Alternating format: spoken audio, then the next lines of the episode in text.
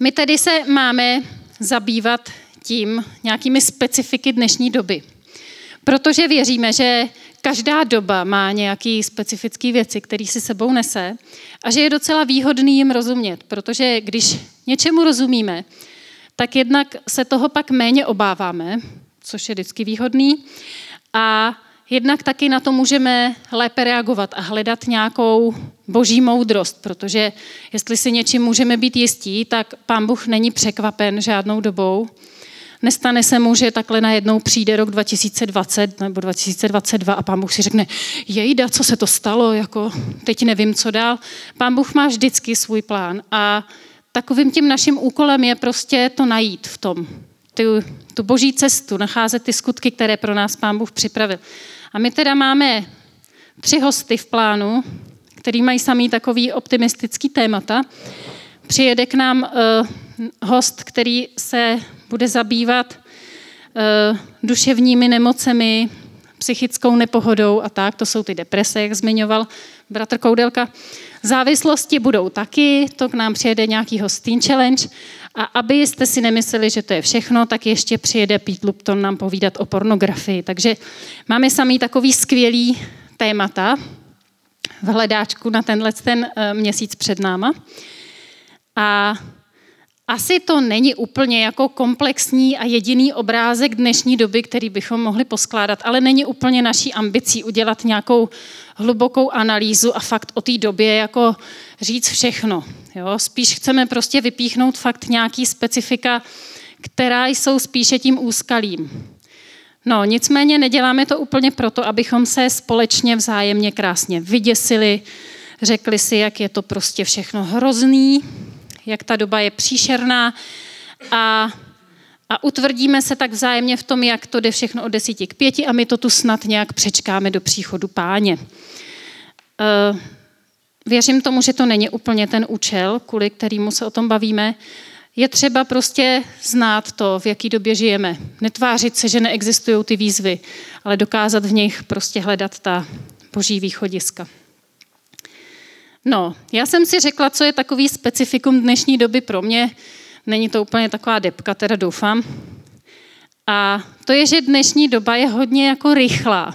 Mně se vždycky někdo ptá, jak se mám a mě naskakuje odpověď rychle. A je to taková podle mě nejupřímnější odpověď, jakou můžu dát už docela dlouhou dobu. A nedávno jsem četla, že si to jako plně neuvědomujem, tu rychlost, jakou, jakou to vzalo někdy v tom 20. století. A někdy, když si to trochu vizualizujeme, já vás poprosím o první obrázek. Tady to jsou taky dva obrázky. Na prvním je první let, kdy se člověku podařilo odlepit od země stroj těžší než vzduch s nějakým motorem. Byli to bratři Wrightové, kteří při svém jako best of uletěli necelých 300 metrů. A bylo to fakt jako pecka. Bylo to zdokumentovaný, stáli u toho asi čtyři lidi, takže je to jako oficiální. Ta druhá fotka, to asi poznáme snadno. A kolik byste typli, že mezi těma fotkama je let? Výborně, John se učil, má vypracovaný domácí úkol. Je to opravdu, je to opravdu pouhých 66 let. Jo. Od té doby, než se člověk poprvé odlepil na 300 metrů od země, jako do, do dílky na 300 metrů, oni vzlítli jenom tak jako nízko. Jo. A najednou za 66 let tamhle eh, přistáli na měsíci a vandrují si po vesmíru lidi. Čímž to neskončilo, že těmi lety do vesmíru ta doba je prostě fakt strašně rychlá. Vyvíjí se stále nový a nový prostě věci, které nám usnadňují život, že? Nebo neusnadňují, to záleží. Někdy ta rychlost toho vývoje není vždycky uh, jako prospěšná ve výsledku. Jo? Jenom teď ještě bych pustila takové malé video, jak nám ta zařízení ten život fakt jako usnadňují, a nebo ne. Emma.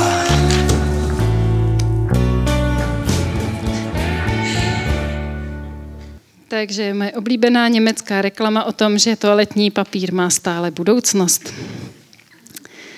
A Rychlost je jedním z takových jako typických aspektů toho světa, protože my jsme si postupně vymysleli všechny ty zařízení, aby nám uh, ulehčili práci, takže přece logickým následkem by mělo být, že máme hromadu času. Že přece, když nemusíme prát prádlo tamhle z Vlaby nebo na Valše, tak přece máme spoustu času. Ne? Jo? Já nevím, jestli máte spoustu času teda. Já se spíš potkávám s lidma, kteří uh, neustále říkají, že to nestihli, že jako uh, toho času vlastně tolik nemají. Naopak žijou s neustálým pocitem, že toho dělají málo, že by měli přidat, že by měli toho dělat víc. A to, že máme kolem sebe všechny ty zařízení, tak na nás vytvořilo obrovský tlak. Obrovský tlak, co všechno se musí stihnout. Jo. Takže jednu z velkých pastí dneška vnímám to, že lidi jsou často přetížený, vyhořelí, nebo aspoň úplně uštvaný, jako bychom neuměli najít v tom tu míru. A očekáváme od svých těl i od své psychiky, že když máme tolik času, tak přece musíme a je naší jako povinností stihnout úplně všechno. A zjevně to úplně nefunguje. Jo? Proto se taky budeme bavit o těch psychických obtížích, které se ještě víc znásobily tou situací kolem covidu, protože prostě k tomu ještě že nestíháme, tak přibylo to, že ty známé věci z našeho života vymizely a byli jsme v izolaci a strašně moc lidí to doslova odstonalo. Buď nějakou nepohodou psychickou, anebo rovnou nějakým onemocněním. Ale uh, to, co je důležité, je, abychom se nějak naučili i na tady tu výzvu reagovat. Jo. Protože někdy si říkáme, teď přece stačí se jako modlit a mít ty dobrý úmysly, to dobrý srdce a budeme lidem jako kolem sebe pomáhat. A mně se líbí přístup jedné školy, oni mi napsali mail, že potřebují víc diskutovat nad tématem, které vybrali pro své osmé ročníky. A je to téma o poruchách příjmu potravy a sebepoškozování, protože zjistili, že se jim tam vyrojila jako větší množství žáků, kteří s tím očividně mají problém. A ta paní metodička říkala, přijeďte a pojďme probrat nějaký rozumný postup, protože my nechceme udělat to, že s dobrýma úmyslama tam prostě nastoupíme a ve snaze to nějak zlepšit, některý ty lidi zničíme do čista. A mně se tenhle přístup líbí. Prostě zamyslet se nad tím, nějak moudře to uchopit, abychom eh, ve jménu dobrých úmyslů nenadělali víc škody než užitku. Věřím tomu, že pro Pána Boha tyhle témata nejsou jako nový že to fakt není pro něho překvapení.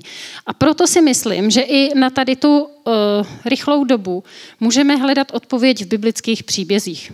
A já mám takový svůj oblíbený u Eliáše. Eliáš to byl takový jako boží muž doopravdy, bez nějaký ironie a nadsázky. Ten dělal takové věci, jako že se pomodlil a pán Bůh mu hned odpověděl. Si s ním tak jako povídal, že pán Bůh mu řekl, co má dělat, on šel, udělal to. Pak se pomodlil, tři roky nepršelo, pak se pomodlil uh, na oběť, kterou předtím nechal polejit hektolitrama vody, tak spadnul oheň z nebe, všechno to schořelo, včetně těch kamenů, je tam napsaný, teď to musí být žár jako blázen. A přesto se o pár kapitol po tom, co se stala tady ta věc s tou obětí, tak se dočítáme, že do jeho života přišel takový dramatický moment. Honzi, můžeš mi tam zaspustit kousek textu? Píšeme, že se dozvěděl, že mu, že mu jako královna Jezábel usiluje o život, což nebylo úplně poprvé, co se to stalo. Jo, takže jsem si říká, tentokrát ho to nějak víc vzalo. Šel cestu pouští, den, den pouští, až došel k jednomu trnitému keři, usedl pod ním a pak zcela tak jako jednoduše je tam napsaný, přál si umřít. Měl toho prostě plný zuby. Jo? A řekl, já si úplně představuji, jako jak dramaticky tam jako sedí pod keřem. Už dost, hospodine, vezmi si můj život. Nejsem lepší než můj otcové. Úplně ho tam vidím v tom dramatickém momentu toho zoufalství. Tu se ho dotkl anděl, řekl mu vstaň a jes. Měl tam chleba, měl tam láhev vody, napil se, usnul Pak ho anděl znova probudil. Vstaň a jes, máš před sebou dlouhou cestu. Takže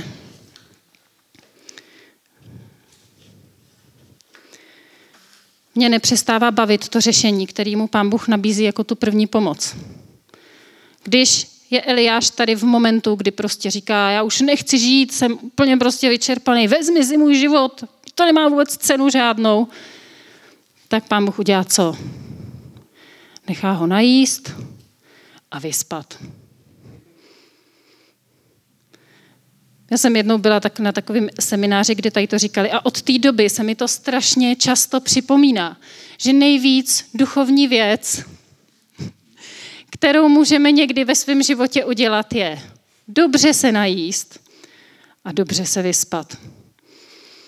Protože pak teprve můžeme vyrazit na cestu a chtít se setkat s Bohem, chtít nějakou jeho odpověď.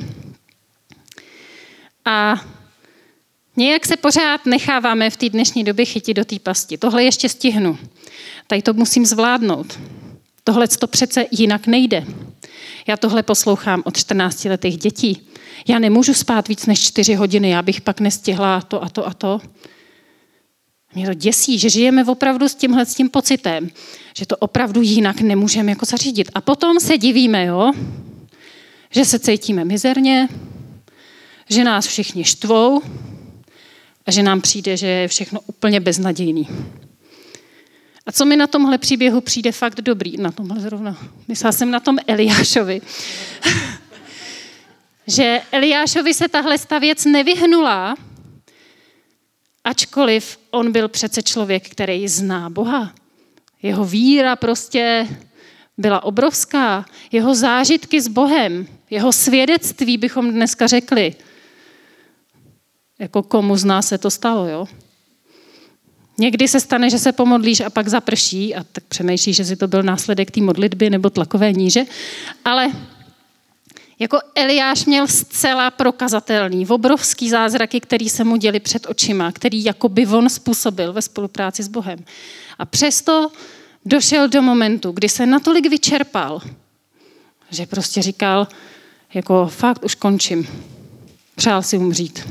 Takže najíst se a vyspat se. Jeden člověk nedávno říkal takovou poučku. Buď k sobě tak laskavý, jako bys byl ke svému nejlepšímu kamarádovi. A mně se to hrozně líbí. Jakože mluv se sebou a chovej se k sobě jako ke svýmu nejlepšímu kamarádovi, když je ti jako hnusně. To je hrozně pěkný. A já neříkám, že se tím všechno vyřeší, ale říkám, že to je začátek, který je nutný, protože bez toho se vyřeší některé věci jenom těžko.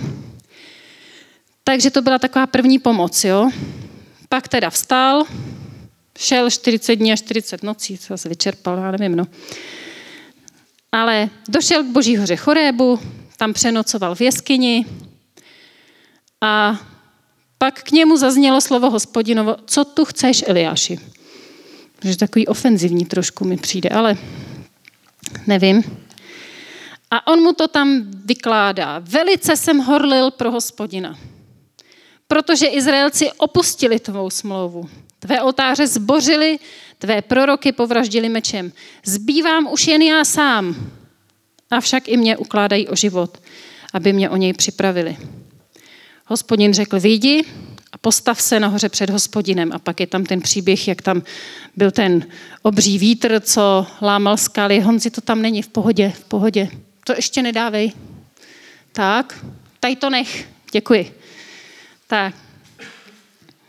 Ale pán Bůh nebyl ani v silném větru, ani v zemětřesení, a ani v ohni, ten tam byl taky. A přišel hlas tichý a jemný a Eliáš to poznal, že tohle je pán Bůh. A vyšel a postavil se u vchodu do jeskyně, dostal znova otázku, co tu chceš, Eliáši? On na ní znova stejně odpověděl, velice jsem bohlil pro hospodina. A teď, Honzi, můžeš to tam poslat? Jak je pán Bůh z toho strašně překvapený a říká, co teď budeme dělat? Řekni mi, jako, jak tohle vyřešíme vůbec. Pán Bůh říká, jdi a uděláš za prvý, za druhý, za třetí. A pak pokračuje, pak se stane tohle, tohle a tady to. A dodává, zachovám v Izraeli sedm tisíc, všechny ty, jejich kolena nepoklekla před bálem a jejich ústa ho nepolíbila. Což v kontextu tohohle příběhu jsou vlastně ty lidi, kteří jsou jako Eliáš, jo? aby mu ukázal, že není sám. Takže na všechny ty stížnosti, co mu Eliáš tam vysázel, tak mu pán Bůh říká, dívej se, já vím, co teď uděláme. Za prvý, za druhý, za třetí. Netřeba se hroutit, pán Bůh má plán. A těch sedm tisíc, co se takzvaně nepoklonili před bálem nebo prostě zůstali na té správné straně síly, tak těch se tam nevzalo z ničehož nic přes noc, jako ty se nevzali od nikud. Ty tam už byli. A mně se v tom líbí to poselství, který pán Bůh posílá tomu Eliášovi a říká, ty jsi nikdy nebyl sám, kamaráde. Ty jenom podlíháš pocitu, že jsi v tom sám a trpíš zbytečně. Takže ta druhá rada, která je, je nezůstávej sám a věř tomu, že nejseš sám. Hned na začátku v Bible se píše, že není dobré, aby byl člověk sám. Přísloví nám říká, lépe je dvěma než jednomu. Přesto my se někdy necháváme zahnat do toho pocitu té samoty. A tím si nakládáme větší břemeno. A víte co? Někdy je dobrý umět zatnout zuby a trochu potrpět. Ale je hrozná blbost trpět zbytečně. A já jsem si to uvědomila, já jsem vždycky jezdila na tábory a já jsem byla takový hubený dítě, jako je naše Hanička. A můj standardní pocit na táboře byl vždycky, že mi byla zima. Obzvláště večery bývaly chladné. Já jsem vlezla do toho spacáčku.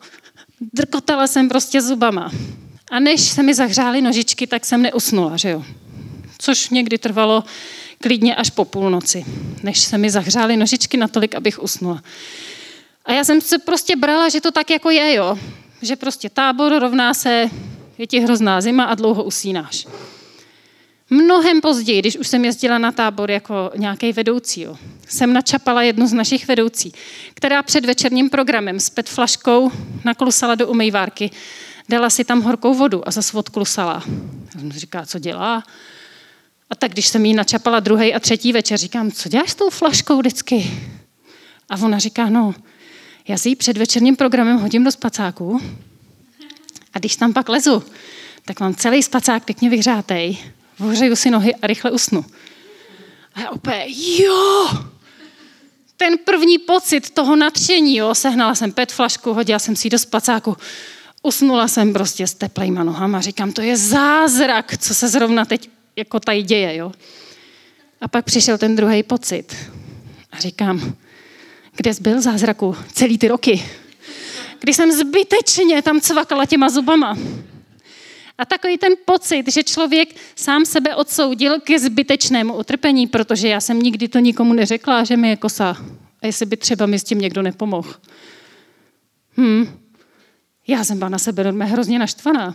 Až jsem přemýšlela, jestli ten pocit toho, jak jsem byla jako rozlobená na sebe, že jsem, že jsem byla tak blbá a trpěla jsem tak dlouho zbytečně, není o něco větší, než ta vděčnost nad tím zázrakem, který se zrovna jako děje.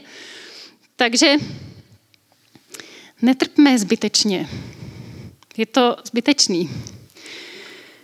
A trpět zbytečně, to furt rozčiluje. Pořád ještě jako to tam je, ta, jo. A teď, když se člověk koukne kolem sebe, jak často sami sebe zbytečně odsuzujeme k tomu, že neseme něco sami a přitom to není třeba. A kdyby pán Bůh říká, já jsem to nechtěl, to já ti nenakládám, to si ty nakládáš sám, tak si to nenakládej, je to lehký. Řekni někomu o pomoc, nebuď sám.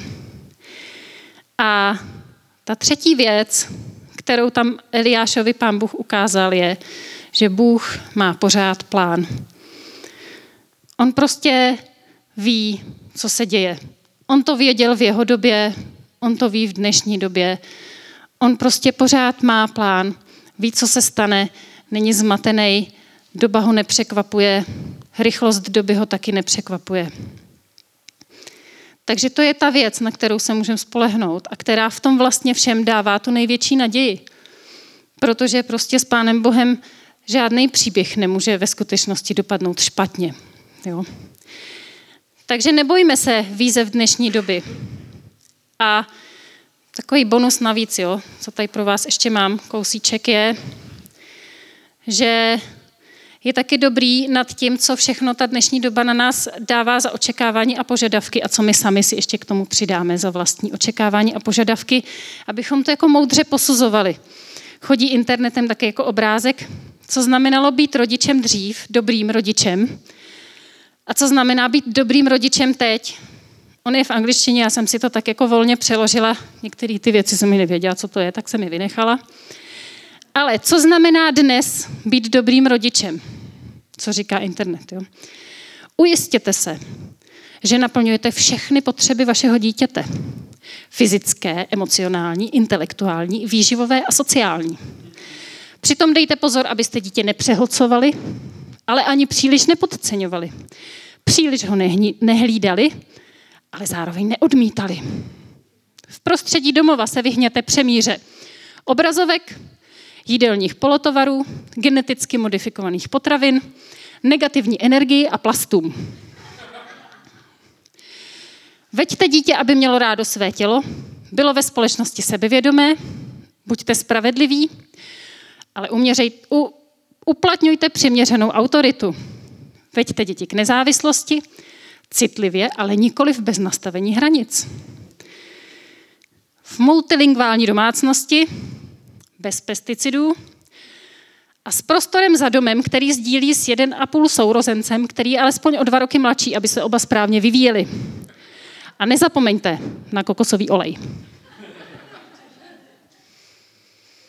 A pak je tam ta kolonka, co znamenalo být dobrým rodičem kdysi. Někdy jim dejte najíst.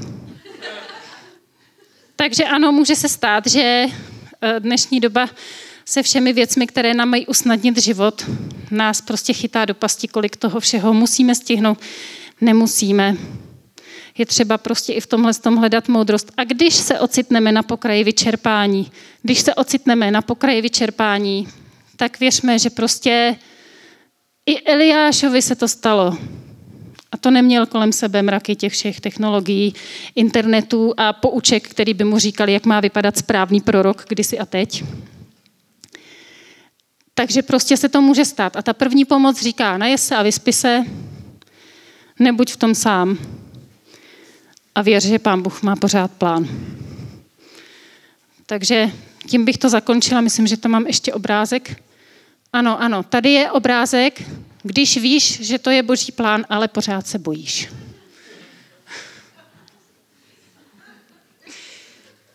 Takže Takže i když se budete někdy bát, pán Bůh má pořád plán. A to je ode mě dnes vše. Předávám slovo do režie.